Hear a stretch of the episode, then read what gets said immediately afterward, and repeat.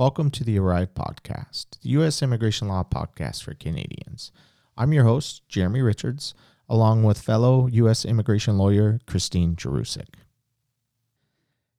Today, we will be discussing what happens after you file your case with U.S. Citizenship and Immigration Services. Specifically, we're going to be talking about the I 130 petition for a spouse through adjustment, which means that your the foreign spouse is inside the United States. They entered at some point in time legally to the United States, and now they're requesting a green card through marriage to a U.S. citizen.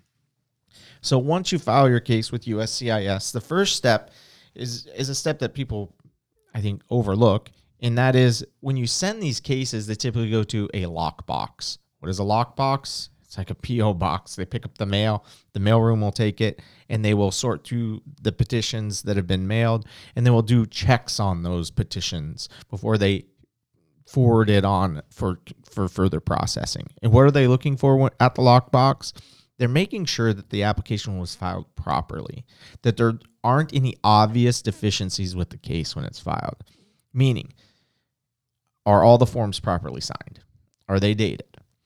Are the forms completed? Are the boxes checked? Do the forms have the accompanying filing fees?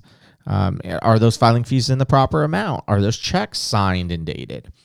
Things like that, that they're going to verify that the case is properly filed. If the case was not properly filed because it had a wrong filing fee, a signature is missing, uh, or something else is deficient with the case, they will reject the case and they will send it back to you. And when a case is rejected, it doesn't come back quickly. First of all, it doesn't get receipted in quickly at Lockbox. It can take a few weeks for them to, to receipt it and do their checks and then notify you. If it's rejected, they'll send everything back and it could take a month to two months, if not more, to get that case back after rejection. So it's important that when you file that case, that it is done properly, that it has the minimum requirements to be receipted in by USCIS, or it won't even make it past the lockbox. It'll get kicked out of the mailroom. Right. And we should note that um, there are certain types of cases that can be filed with USCIS electronically, but this is not one of them. So um, the evidence must be submitted on paper to USCIS as well as the forms, and all, everything needs to be properly signed, and all the boxes need to be checked correctly, or else you could get a rejection. And USCIS doesn't require originals as far as the evidence goes. People ask that all the time. So you're submitting copies of the evidence with these applications. Um, so that's the first check. Is it going to pass the mailroom? Hopefully it does. If it gets past the mailroom, then it will be received for processing by USCIS. Once USCIS receives the case for processing, they will issue official receipt notices that will identify that will provide a case number that you can you can track your case with and they'll also cash your checks so before you get those receipt notices in the mail you, if you paid by check you can verify uh, on your bank account and see oh that check cleared well, that means that USCIS has received your case and they're going to start processing it. So you receive a receipt number for everything that you filed with USCIS. So that's a lot of mail in these cases. USCIS loves to kill trees. Uh, they will issue a receipt notice for the I 130 petition, they'll issue a receipt notice for that adjustment application as well. If you file for work authorization, you'll receive a receipt notice for that. If you filed for travel authorization, you'll receive another receipt notice for that. So you could be receiving four receipt notices in response to your filing from USCIS. You won't you won't get a receipt notice though for your financial form. So the affidavit of support won't get a separate receipt notice because that's tied to the adjustment. Correct. Yeah, good point. You don't get a receipt notice for that. That's called the I-864 affidavit of support. Or if you submitted your medical, they don't do a receipt notice for that medical form either. Right. Um, so just for the I-130 petition, the adjustment, the work authorization, and travel authorization. And then when you have that receipt notice, you can create a USCIS account through their website to track your case directly through the website. And it's actually pretty convenient. You put in all your case numbers, you provide a cell phone number or an email address, and they'll send you updates. Uh, when they have them, those updates are often few and far between. Uh, but they will send you a text update or an email update as they process your case. Uh, so it's a good way to track your case is entering that in. You can also gr- go directly to the website with your receipt numbers, and you can go to uh, case status and put in your receipt number if you want to do it that way to track the progress of your case as well. After your case is properly received with USCIS, then the next thing that will happen is typically the biometrics appointment. And biometrics appointment may be waived in some cases depending on how you entered the, the country. But typically, that's the next step is your biometrics. So they'll notify you of your biometrics appointment date, or they'll notify you that your biometrics have been waived. Uh, timing on biometrics is crazy right now. Uh, you know, in a normal era before COVID, you would get your biometrics usually within 30 days after your case is received. Now, who knows? Well, they're probably limiting those appointments because of COVID, not cramming so many people into the schedule. That's where a lot of the waivers is of Yeah, and if you don't know what biometrics biometrics is, that's where you give um, your identity information, so your fingerprints and photo to USCIS, so that they can run their background checks on you and figure out who you are and if you are who you say you are. and it's a very simple appointment. You just show up at the date and time that they give you. You bring your identification documents. There's no interview. You don't have to bring if you don't have to bring your spouse with you. You show up, go through security. They'll do your fingerprints, your photograph, and you're on your way. It's that simple. So it's not something to stress about, but it's something you have to go to. If you miss your biometrics appointment, then they will deny your case you can reschedule or request a reschedule of a biometrics appointment. If you do that, it's it, it will just only it'll cause further delays in your case if you do it. We don't Right. suggest missing that. And you, yeah, and you can't reschedule it for a date and time that's convenient for you. You can just ask them to reschedule it, and they will randomly pick a date and time to, and send you a new notice. that's a good point. People say, "Oh, I can't make it at that day and time. Can I have this date?" No, you can't. Uh, that's not how it works. They will randomly give you a new date that could be even more inconvenient than the first date you got. So You you can request, you know. So if you're, I've had a case where someone couldn't make their biometrics because they were expecting a child. So if you give an explanation like that and say, "Listen, I can't come in May because I'm going to have a baby. I can come in June." They'll usually push you to June then, but you can't say I, I can come June fifth and and expect that that's the date you'll get. Exactly. So in most cases, you're going to want to show up when they give you that um, because you have to do it. It has to be completed. After you've completed your biometrics, your case will continue to process with USCIS. And at this point, it'll be assigned to a USCIS location for processing. And when they're processing your case, they if they see any further deficiencies, they could issue what's called a request for evidence. They could even at this point issue what another request which is called a notice of intent to deny if it's very deficient or they see obvious reasons for denial or they could outright deny your case at that point. So they'll be reviewing your case they'll be reviewing the evidence and issuing further requests at this point if they have them uh, and a request for evidence if you don't know what that is it it's it is what it sounds like. Uscis maybe maybe you submitted uh, for a canadian here's a perfect example. Canadians have two different birth certificates. They have a, a card that every Canadian gets, right? The, Well, the that's- little wallet size. Yeah, that's limited to Ontario. So every province gets a different certificate, but in Ontario they typically give you like a wallet card. which isn't sufficient for a birth certificate. They want to see your long form. It has to list your parents or your place that you've been that you were born. All of those details have to be present on that birth certificate. So that's something they could request as as a part of a request for evidence. Maybe you didn't submit sufficient financial documents in support of your affidavit of support. So they want your most recent tax return or they want pay statements. A common one is um, you haven't submitted enough um, information about your relationship too. They like to see a lot of uh, you know those joint finances and evidence that you are in a bona fide marriage.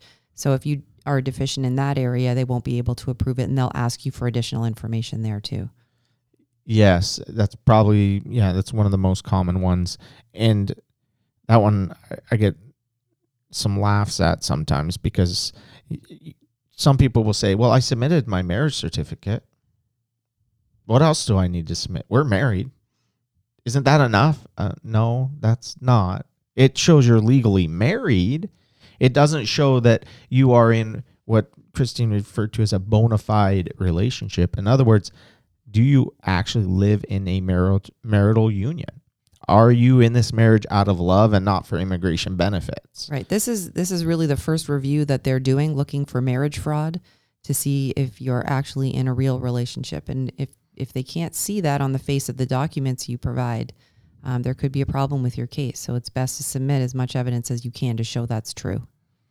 And this and that'll be your first opportunity to overcome any doubts that USCIS might have in your case. So those requests for evidence, notice of intent to deny, those are very important to respond to in a timely manner too. If yeah, and we and we should note they come they come by snail mail. So yes. don't expect to get an email or a text notification that there's something wrong with your case.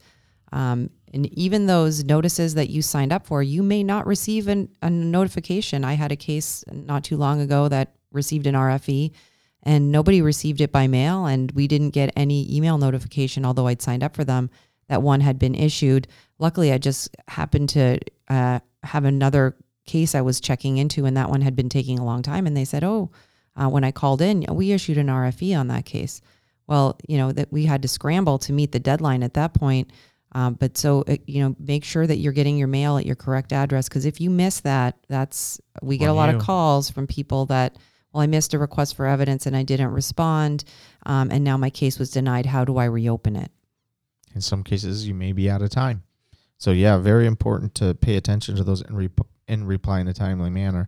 And the typical notices you get from USCIS are on a white paper. These ones typically come on colored paper.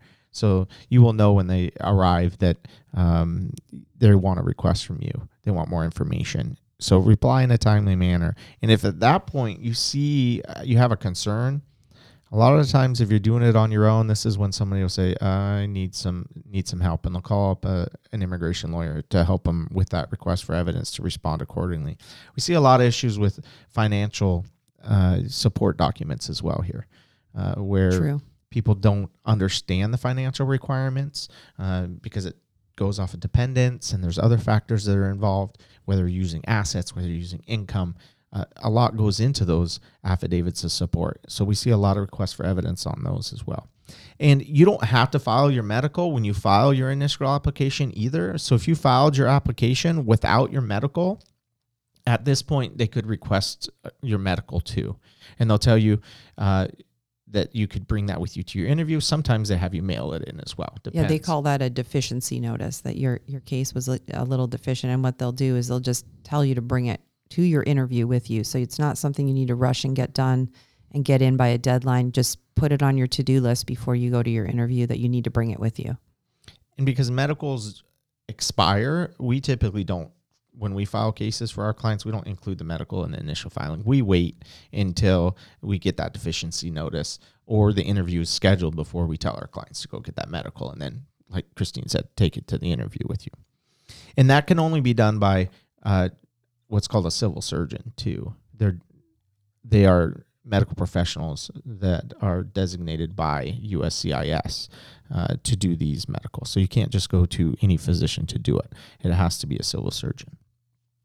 So if you if you do get a request for evidence, a notice of intent to deny, a deficiency notice, it's important to comply with that as soon as you possibly can. If USCIS is satisfied at that point, then what they will do is they will schedule you for your final interview. Well, it, first, in the background, they'll run the background checks once they have the biometrics. So that's another thing that's going on that you don't really know about, but they're running background checks on you. They're running you through Interpol and all kinds of international databases to see if you have a criminal history. So um, you you may or may not hear about that down the road, but that's what's going on. And that's why then that's a difference between filing with USCIS through adjustment while you're in the US and filing maybe through a consulate. Because if you file through a consulate, you actually have to submit your police records, your police checks with your documentation. But in the US, that's what your biometrics is, right? They do that background check here. Um, interview.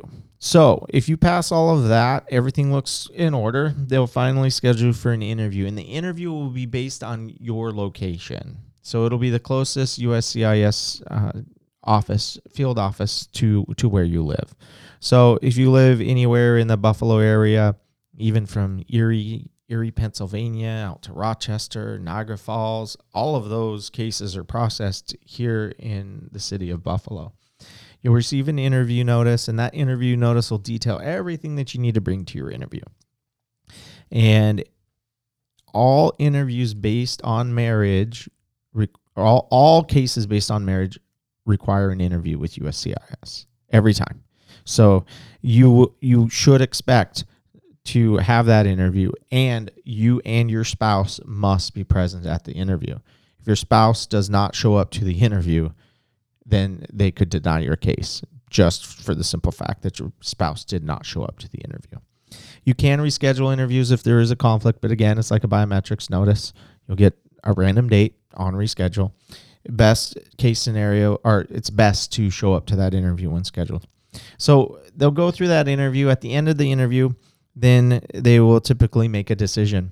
Uh, every officer is different. Even here, in Buffalo, we have some officers that'll at the end of the interview they say, "Okay, everything looks good. I'm going to approve you.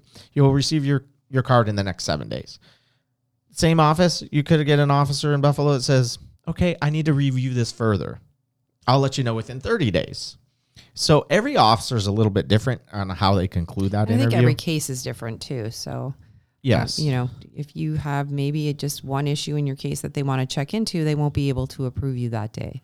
they may need, and here again, they could do another request for evidence. They could do a notice Sure, of intent to deny. Things come up at the interview. They ask questions. It leads to a need for more information on that topic, and then they can do issue another request for evidence asking for more information. Yep. So they could they could approve your case. They could request more information, or they could even deny your case. Um, and typically, eh, with a, a request for information or notice of intent to deny or denial, you'd get that by mail. Uh, I haven't seen many officers in the interview say, "I'm denying your case" and say denied. No, they typically will give you Yeah, an they'll you opportunity to respond. Um, and typically, a notice like that will arrive somewhere within 30 days after your interview. You should expect uh, either your approval notice or your green card to arrive by mail, or a request for additional information uh, from USCIS. Thank you for joining us today.